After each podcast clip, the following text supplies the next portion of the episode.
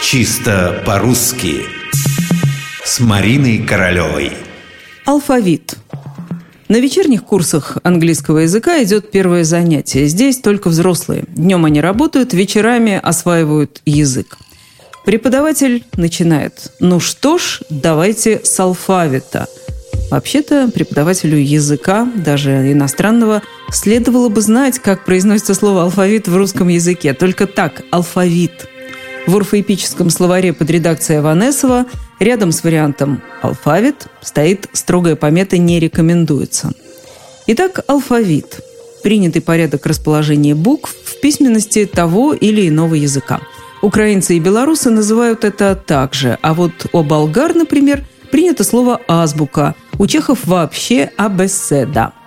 Для русского языка слово «алфавит» давно привычное, оно у нас с XVI века. Его принято сравнивать с западноевропейскими аналогами.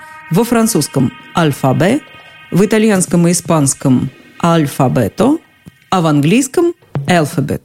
Как считают многие этимологи, первоисточником для западноевропейских языков является позднелатинское новообразование «альфабетум» по первым буквам греческой азбуки – альфа и бета.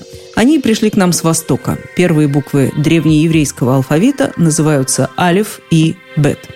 Что касается русского слова «алфавит», оно восходит к позднегреческому образованию «алфабетос». В древнерусских текстах этому греческому слову соответствует «азбуковник». И вообще слово «азбука» для русского языка гораздо более древнее. Оно известно аж с XIII века по первым буквам старославянской азбуки – ас и буки, но по-прежнему по греческому лекалу – альфабетус. Получается, что слово «алфавит» пришло к нам позже, чем слово «азбука», хотя по его образцу в свое время слово «азбукой» было составлено. Вот и решайте, что было раньше. Но в любом случае ударение в слове «алфавит» неизменно, только «алфавит».